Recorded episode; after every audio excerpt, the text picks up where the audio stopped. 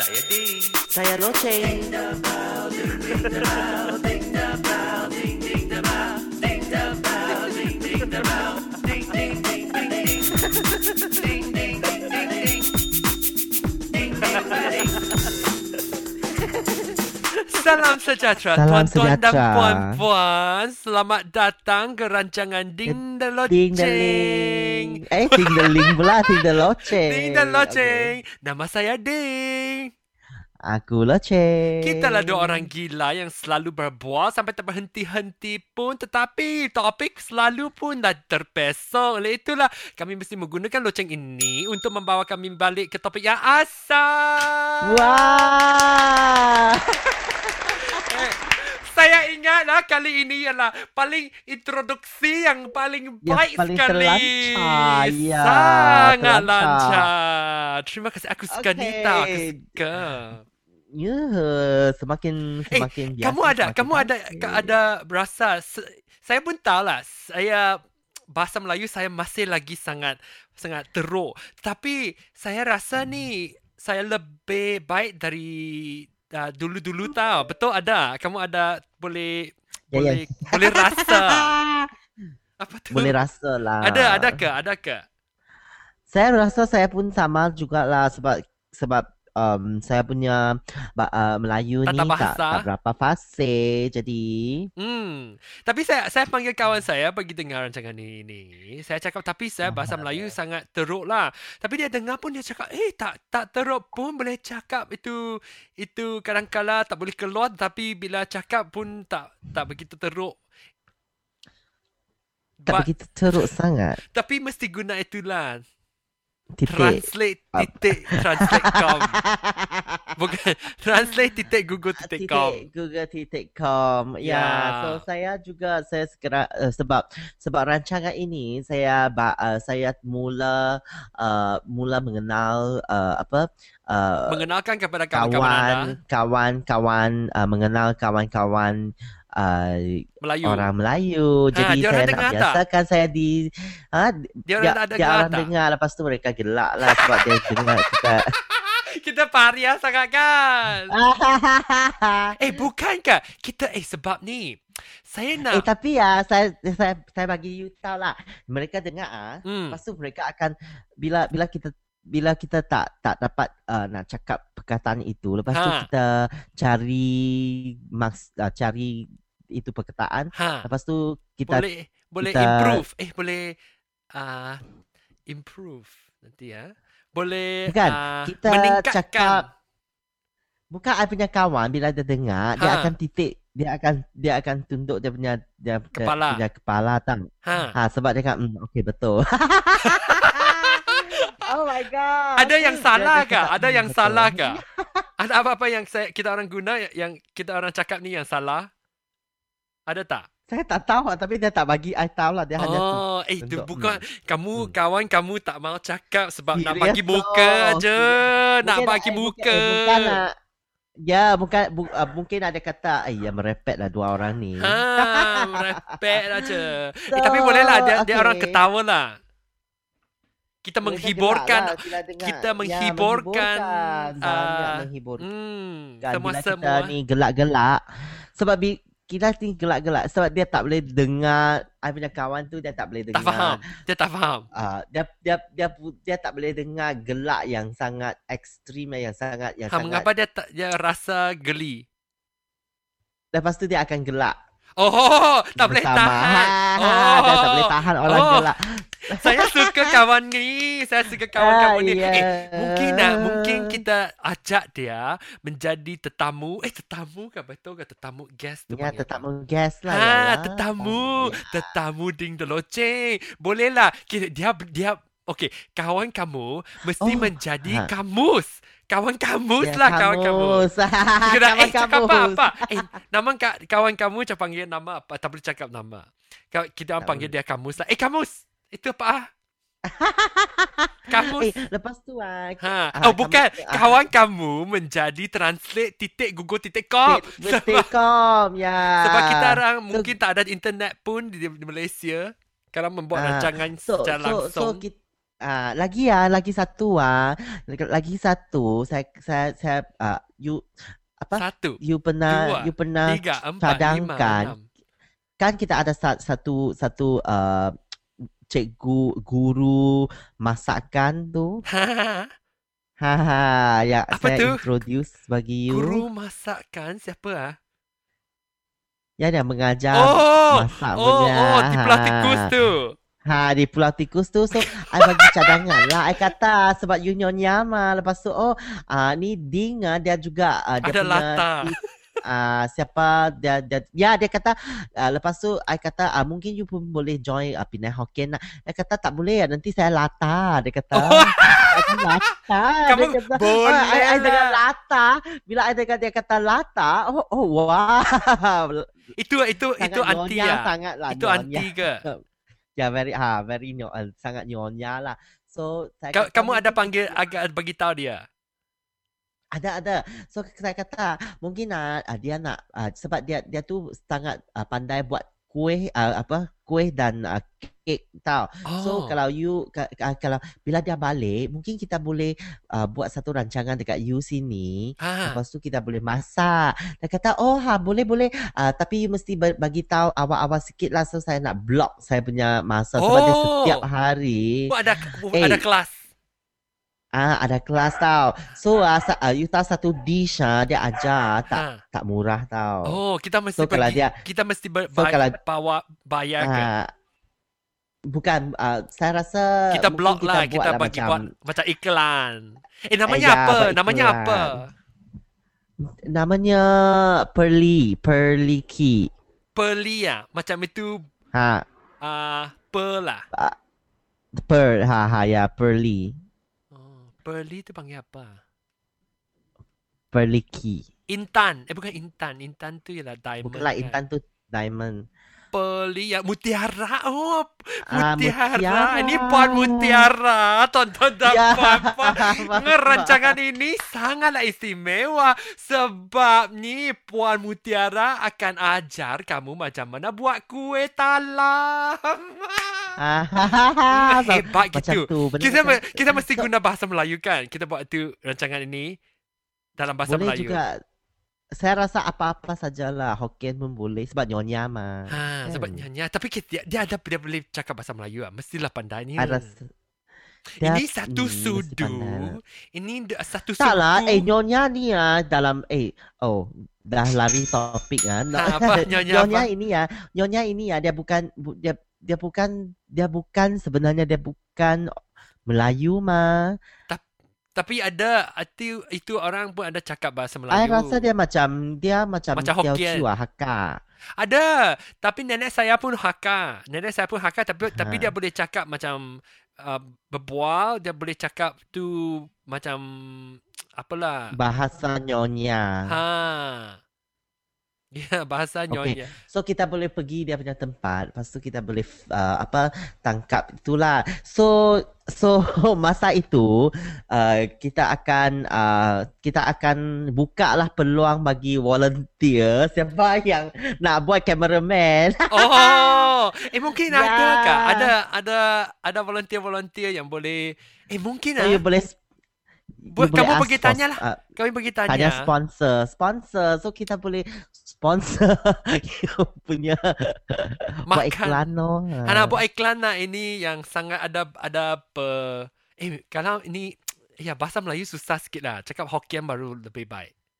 Sebab saya Pinang Hokkien sudah ada beribu-ribu penonton kan. So mestilah. Tapi ya, you kan nak itu Puan Mutiara macam ni, saya rasa lebih lucu lah. Lebih lucu, betul lah. Kan Puan Mutiara. Betul tadi macam masak bersama Ding dan Puan Mutiara. Ding dan Puan Mutiara ini loceng. Saya mesti kamu ada ini ya. Saya tak payah bawa kan. Kamu ada kan? Ada saya ada. Okay. Kita mesti ambil tau ni. Masukkan gula 2 sudu macam ni. So masa itu I rasa mungkin dia akan ada pesong pun topik. Yalah. Tapi saya rasa dia ada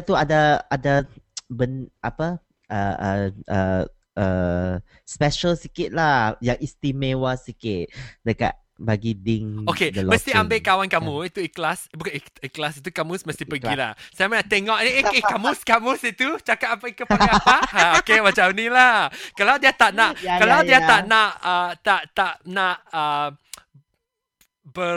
tak mau di depan kamera pun boleh. So dia macam boleh itu producer. Macam producer pakai apa.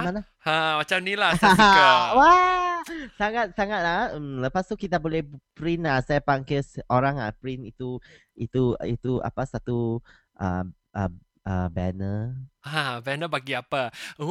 So, bukan. Dia ada satu papan macam ni, Ding de Loceng, lepas tu lekat dekat sana, lepas tu kita buat pengacara.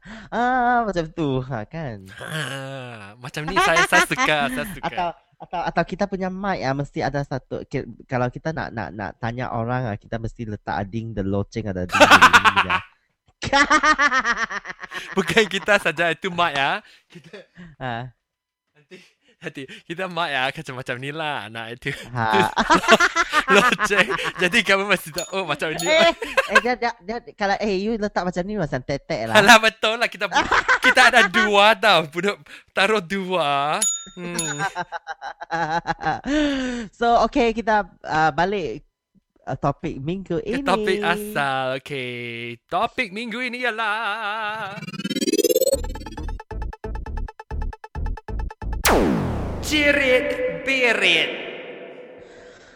Sebelum saya nak masuk cirit-birit, ada satu lagi yang saya rasa gembira juga sebab kita punya acara, kita punya show ni. Yeah. Sebenarnya yang bahasa Cina tu dekat San Francisco sana. Ada, ya. Yeah. Chongqing San is San Francisco kah? Chongqing San. San Francisco? Ya kah? Yes. Okay, ya, betul. So, kan kita punya bahasa Cina punya program kita letak sana. Ada orang lepas dengar. Tu, saya ada orang dengar. Lepas tu saya telah bagi dia satu inspirasi untuk macam mana nak buat dia punya rancangan lebih lucu dan lebih lively. Macam inilah. Sebab mak takut. Okay, bagi sound effects. Sound box sound effects So mereka biasanya mereka tak guna benda macam ni tau. So bila dia dengar dia rasa lucu juga macam ni . Dia ada satu effect yang macam kan kita bila benda yang lucu kan tiba-tiba dia keluar bunyi macam ni kan. So dia buat bagi dia satu inspirasi. Ya kan. Ciri-birit. Support lah. Ya ciri-birit. Okay. Kadang-kadang saya sangat gembira lah. So sebab siapa kita tu ni sebenarnya? Bagi dia tu siapa? Pengacara. Pengacara siapa? Pengacara, saya pun tak tahu dia punya rancangan apa sebenarnya, tapi dia bagi saya tahu. Dia tinggal kata, di Amerika. Saya ada dengar. Dia kata, in fact, saya dengar semua you punya Ding de Loceng. Hebatlah. Mungkin kamu menjadi popular kat Amerika Syarikat.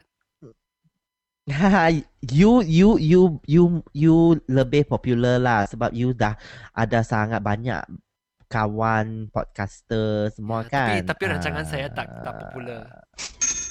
Popular saya. Okay. Yang popular ialah Pinang Hokkien. Okay, kembalilah ke cirit-birit. Okay. Lawan. Ayo. Nangis lah, dengar tak? Ada. Okay. So kita masuk topik ini, cirit-birit. Cirit-birit tu apa? Ayo, sudah 15 minit. Cirit-birit. Nanti itu pendengar komplain lagi. Dakwa. Okay. Mendakwa. Bukan mendakwa. Okay. Dakwa so, tu ialah accuse. Mengkomplain. So kita mesti fokus sikit lah. Okay. Mengadu. So saya mengadu katanya kita punya introduction tu terlalu panjang. Okay, so tadi you dengar suara macam tu, pot macam tu. Sebenarnya kita topik kita hari ini cerit-berit. Yeah. So, I nak bagi saya you tahu. I tak tahu kenapa you you keluar topik ini. Sebab topik you ni tahu saya sakit. Saya tak tahu kamu sakit pun. You tak tahu saya sakit. Tak tahu. Okay, hari itu minggu lepas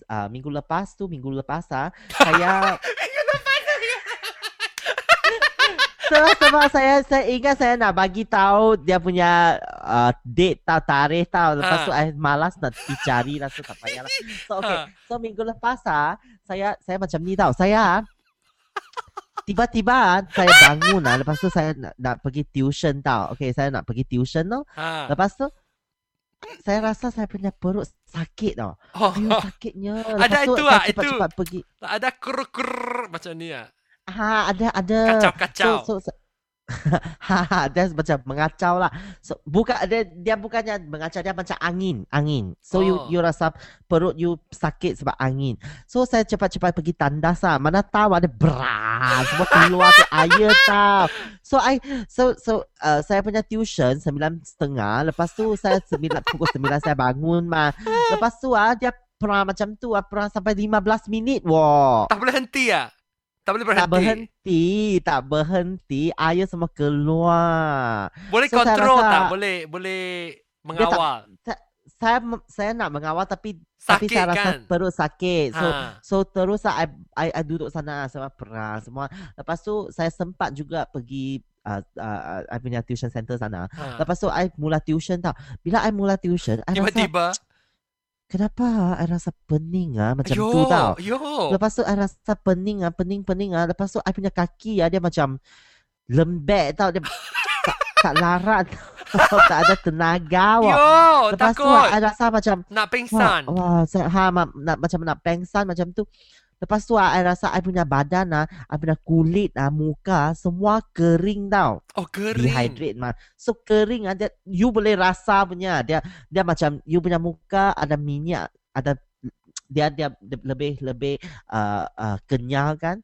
Dia tiba-tiba dia macam semua macam kering, you punya kulit tu dah jadi kasar tau. So, I terkejut.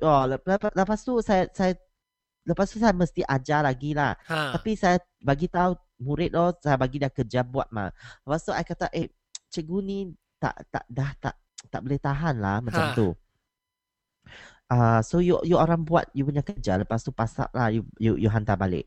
So lepas tu I balik rumah terus saya tak boleh bila tak saya tidur dekat katil Pukul 12 saya ingat saya biasanya pukul 12 I'm 11 lepas tuition balik tidur. Lepas tu pukul 1 macam tu saya akan bangun tau. Tak boleh bangun saya punya kaki tak larat. Ayo. Dia tak larat tau. Lepas tu seluruh badan macam tak larat semua. Lepas tu, tak berkuasa. Nasib baik saya tak ada tenaga sebab tadi bila I dah pening, I tahu dah I tak betul. Badan I dah tak betul. So, I beli 100 Plus. Yang itu. Kan ciri-ciri 100 Plus kan. So I minum 100 Plus lah. So, lebih baik sikit lah. Tapi saya memang, lepas tu pukul 5 saya ada tuition So macam mana, so saya cancel saya punya tuition. Tak boleh jalan terus. Berapa? Satu hari saja ke beberapa hari? Satu hari 2 hari keesokan hari pun macam dia lembek. Tak pulih lagi tau. Dia tak pulih dan lembek Lepas tu you tahu tak, itu tidur saya dari pukul 12 saya tidur sampai pukul 1 bangun. Lepas tu, saya rasa letih sangat. Saya tidur pukul sampai 3. 3 send message bagi parents. Kata, saya tak boleh jalan. Lepas tu, tidur sampai pukul 7. Wah. Ada makan ke? Tak makan? Tak macam ada minum? Tak makan juga. Tak selera nak makan sudah. Minum? Ada minum ke? Air mesti minum ke? Cereberet mesti minum ada air? Minum itu 100 plus. Lepas tu saya pergi tengok doktor lah. Doktor kata, ayo you ni mungkin apa? Seutung tu macam mana? Wait lah. Tunggu Ha, keracunan makanan. Ha, keracunan makanan lah. You kena itu makanan lah, tak bersih lah. Ah. So itu sebenarnya saya makan apa? Sebelum saya cirit-birit, hari itu saya buat food review. Oh, tak boleh cakap mana lah.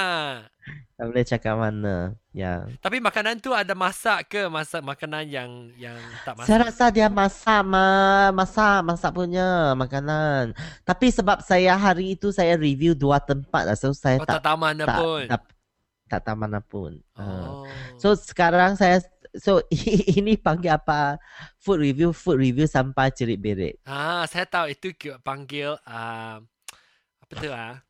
Kebahaya profesional.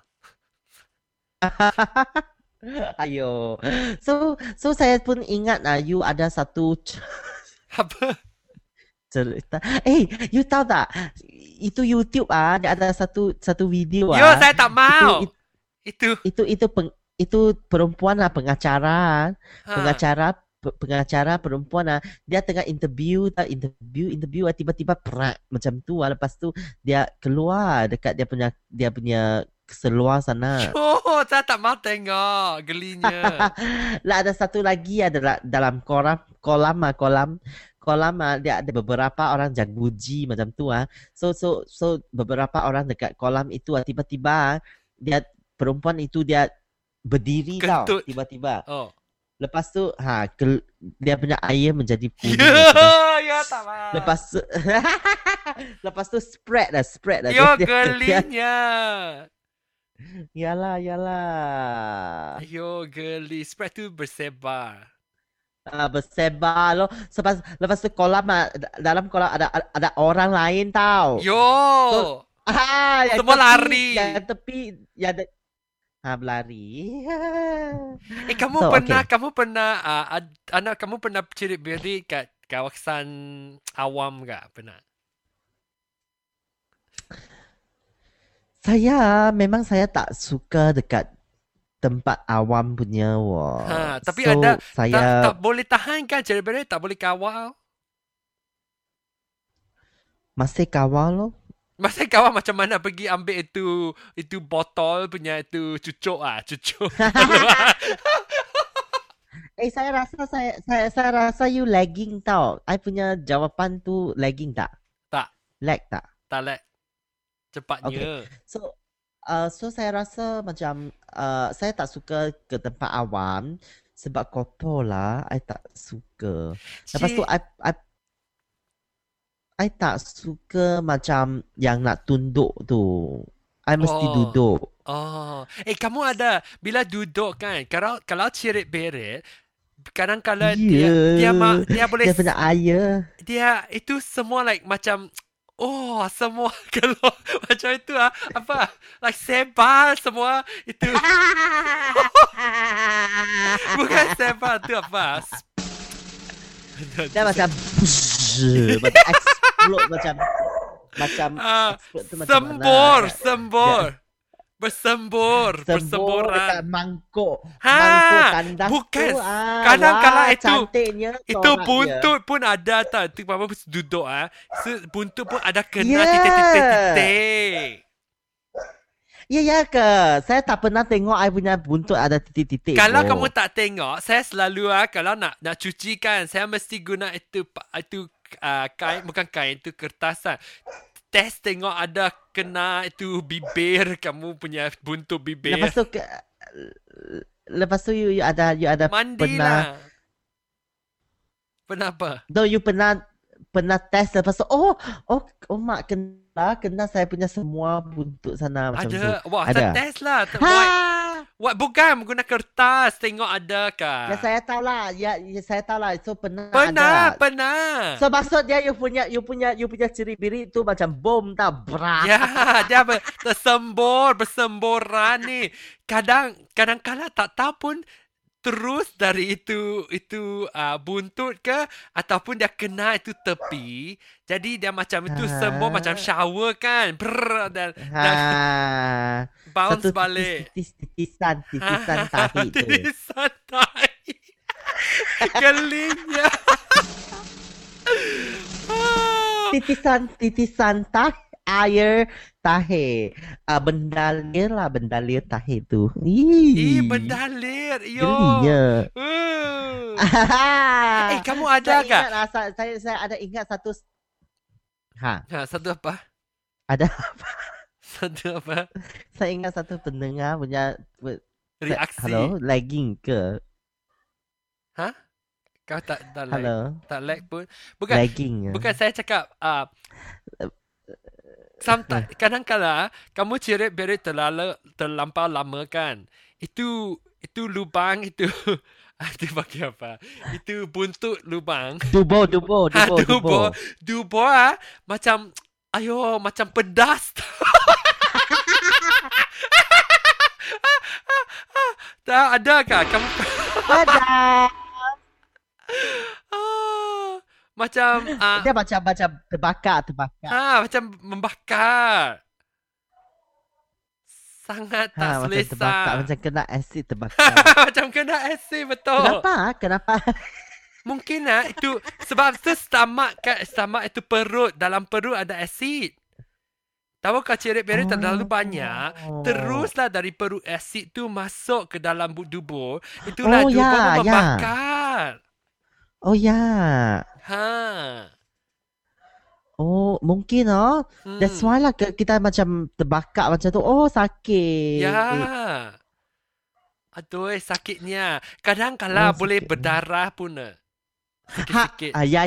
I tahu berdarah punya. Sebab sebab kamu you apa? You pernah berdarah meh? Pernah. Tapi dia berdarah bukannya dia tahit satu merah macam tu, satu tompok merah macam tu lah, bukanlah. Ya, bukan itu berdarah itu yang lain itu berbisul bukan itu tapi ini kalau cirit-berit punya berdarah saja ialah macam kamu cuci punya jam, kamu boleh tengoklah ada berdarah sikit. Sebab saya ingat tau, sebab kamu kadang-kadang kamu cerit-berit kan, kamu pergi tandas like beberapa kali terus-terus kan. Kamu pergi berak, kamu pergi cerit-berit, nanti balik lagi tidur sekejap, kamu mesti pergi cerit-berit lagi kan. Beberapa kali itu dubur pun sudah, itu kulit pun sudah nipis sebab itu asid rasa bakar. Tahu tak? Sakitnya. Itu sangat sakit tau. Macam mana? Tapi hari itu saya kamu ada lah. Itu macam itu resepi, secret resepi, bukan kek ya. Itu secret resepi bagi makan. Bukan kek punya secret resepi. Itu resepi rasuah. Bukan rasuah. Rahsia. Ada resepi rahsia kah? Tu bagi untuk memperlahankan ataupun menamatkan cerit-berit. Ada tak? Mengapa kamu ketawa? Mengapa kamu ketawa ni? Sebab saya sangat-sangat serius tak dengar apa you cakap. Kenapa you? Sebab you lagging sangat teruk tau. So I tengah teka apa yang cakap sebenarnya. Lepas tu I nampak I dah muka terlalu serius, I rasa lucu. Bukan saya cakap, kamu ada resepi rahsia ke bagi minuman apa meringankan untuk yang meringankan ataupun memperlahankan ataupun menamatkan tak itu cerit-berit. Saya ada. Wah, saya tahu satu serbuk. Sebab yang Siam yang ubat orang Cina dia sebenarnya dari Thailand lah, itu orang itu Siam ubat, dia kata itu 5 tak suan 5 tak suan 5 pagoda serbuk 5 pagoda serbuk 5 pagoda. Ya. Serbuk 5 pagoda. Ada pahit-pahit punya. Lepas tu bila kita dia ada pahit-pahit, lepas tu dia ada macam satu dia pedas sikit-sikit macam tu. Bukan macam sejuk-sejuk lah, sejuk-sejuk ya. Yeah. Macam itu min. So kita boleh minum lah. Saya bagi tahu lah, you minum lah. Kalau you punya cirit-birit ni tak serius lah. Mesti henti. Oh, betul ke? Sangat berkesan lah saya bagi tahu. Oh, berkesan lah. Saya rasa lah, bagi saya rasa lah. Mengapa kamu tak ambil itu 35 pagoda hari itu? Sebab sekarang saya sendiri tinggal lah, tak ada orang tua-tua. So tak ada orang beli macam tu. Ini biasanya orang tua-tua yang beli tau, ubat-ubat. Kamu boleh pergi kedai ubat kedai ubat. Ubat kedai. Pergi kedai ubat, belilah stok up. Bukan, stok up itu 5 pagoda. 15 pagoda pun boleh.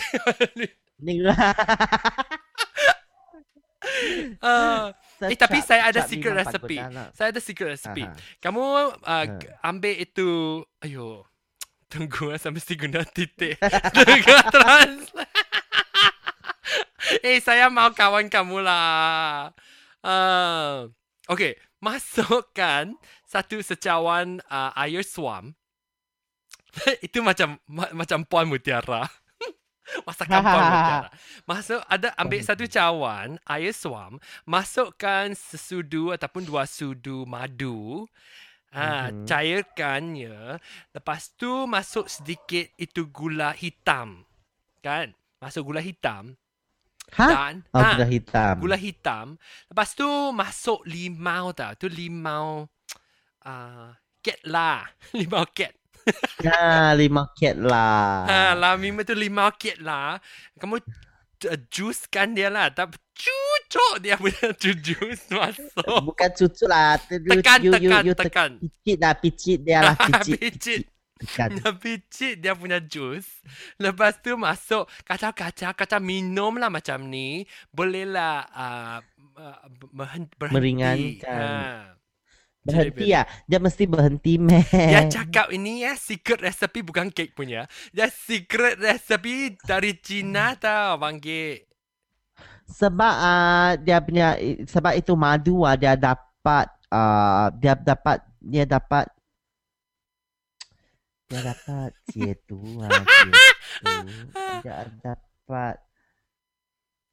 mensingkirkan itu racun yang ada dekat badan.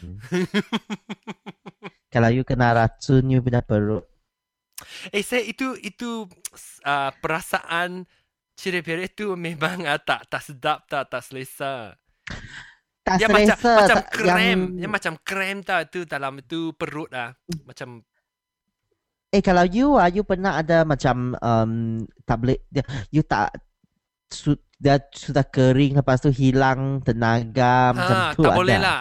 Saya ada pun tapi saya selalunya mak saya macam saya ada 2 mak.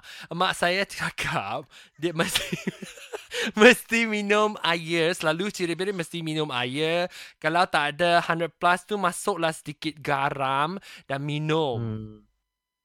Oh, okay. Mesti minum air banyak-banyak.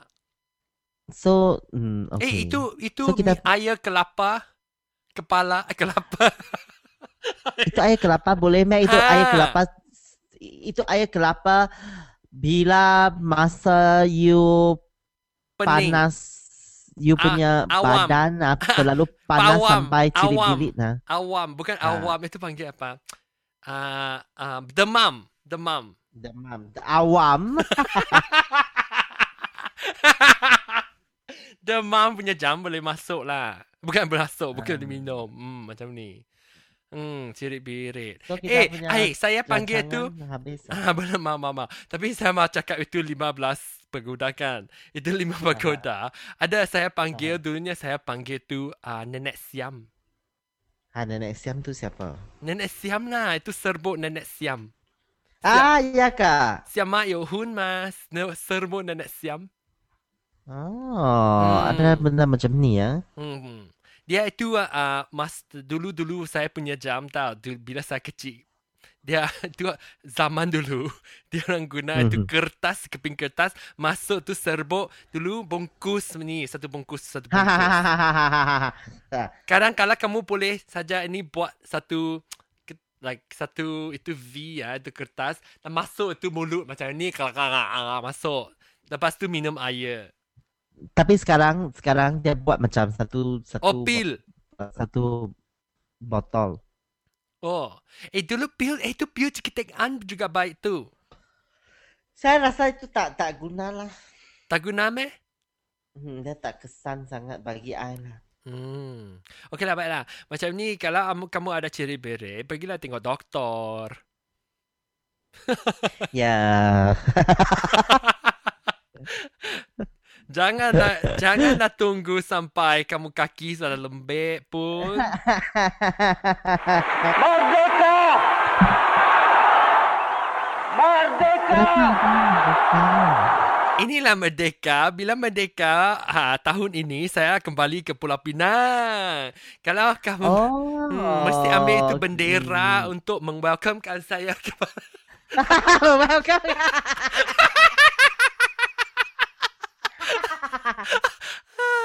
Mengapa? Dialu-alukan.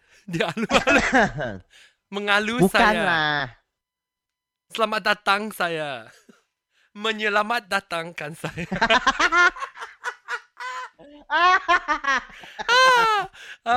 Swasti lah. Okay. Okay, terima kasih lah. Sampai 2 minggu lagi, kalau kamu mau menulis surat kepada kami, bolehlah guna Twitter ni, burung-burung kita. Pergilah ikut kita orang ni, Ding de Loceng. Ding de Loceng. Macam ni lah. Loceng. Kalau nak ikut saya, @JohnOm pun bolehlah. Bila saya kembali ke Pulau Pinang ni, Merdeka! Hari Merdeka, bolehlah Mai mengwelcomekan saya ke Pulau Pinang. Terima kasih. Mesti guna tu bendera. Bendera. Okay, terima kasih tuan-tuan dan puan-puan. Jumpa lagi dalam 2 minggu. Jumpa lagi. Bye. Salah. Salah. Jangan salah. Saya. Okay, yang ni. Bukan yang salah ni. Ding ding ding.